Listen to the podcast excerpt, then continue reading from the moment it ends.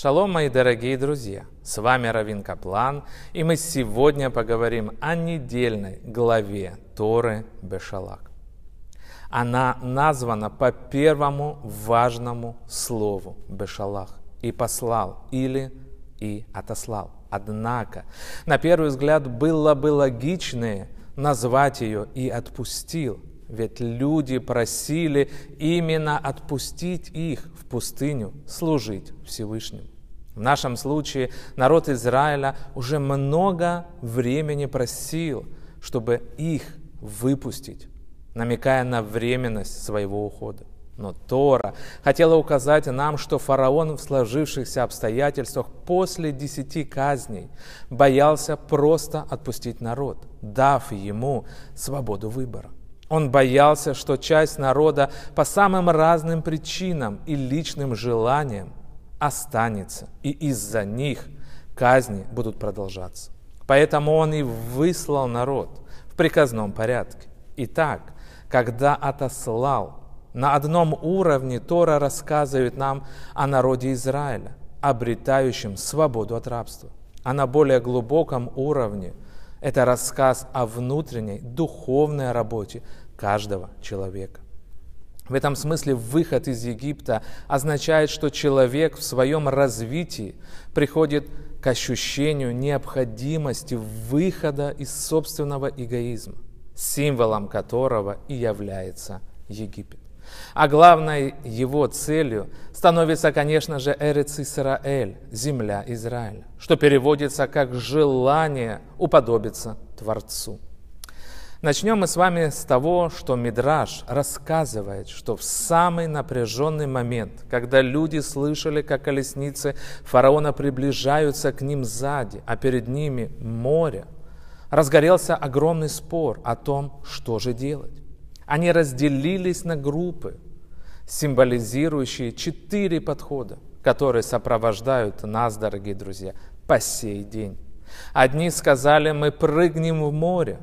Это идеалисты, которые, э, которым нужно все или ничего. Лучше покончить жизнь самоубийством, но достойным образом, чем снова стать рабами в Египте. Вторая группа сказала, мы вернемся в Египет это противоположный класс, так сказать, класс слабых и побежденных. Это пессимисты, которые считали, что раз они в любом случае попадут в руки фараона, то было бы лучше сразу поднять белый флаг. Третьи решили, будем воевать. Это были решительные и храбрые люди, которые призвали противостоять фараону и сражаться до последней капли крови. И даже если мы проиграем, говорили они, по крайней мере, фараон узнает, что еврейская кровь – это не вода.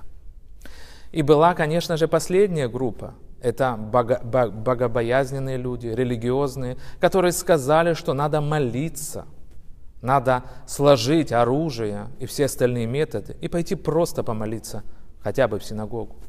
Бог ответил Маше, что ты взываешь ко мне, говори сынам Израиля, чтобы они отправились в путь. Шмот 14.15. Другими словами, ни один из подходов не является правильным, а вам просто надо идти по пути, на который я вас направляю. Бог объясняет Моше, нужно посмотреть на путь, который я вам проложил, и двигаться просто дальше. Я не освобождал вас из Египта, чтобы вы покончили жизнь самоубийством в море.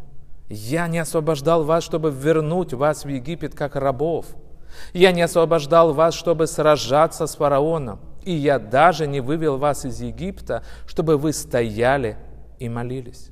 Вы ушли оттуда, чтобы продвигаться к горе Синай, у которой примете Тору и станете избранным народом. Только ради этого совершилось великое чудо исхода.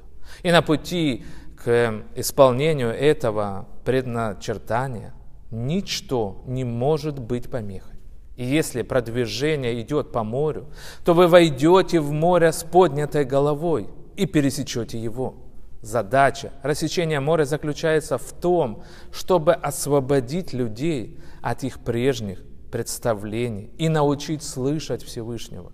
Ибо тогда Человек, стремящийся к духовному постижению, начнет видеть, что наш мир – это одна большая система. Остальные уровни очень плоские, одномерные, на них уже невозможно, так сказать, думать по-прежнему. Человек начинает привыкать думать в духовных категориях.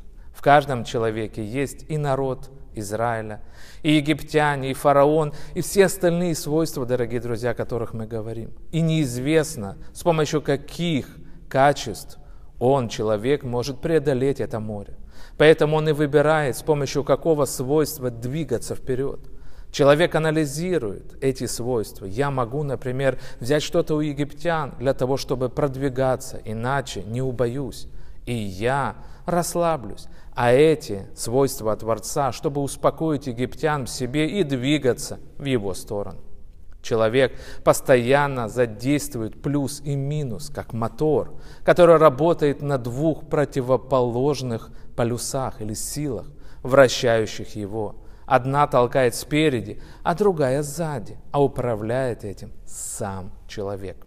Дорогие друзья, наша задача распознать послание Всевышнего и, исправляя себя, приблизиться к Нему. Этого я нам всем и желаю. Браха вацлаха, много сил – Шалом, ваш Равин Каплан.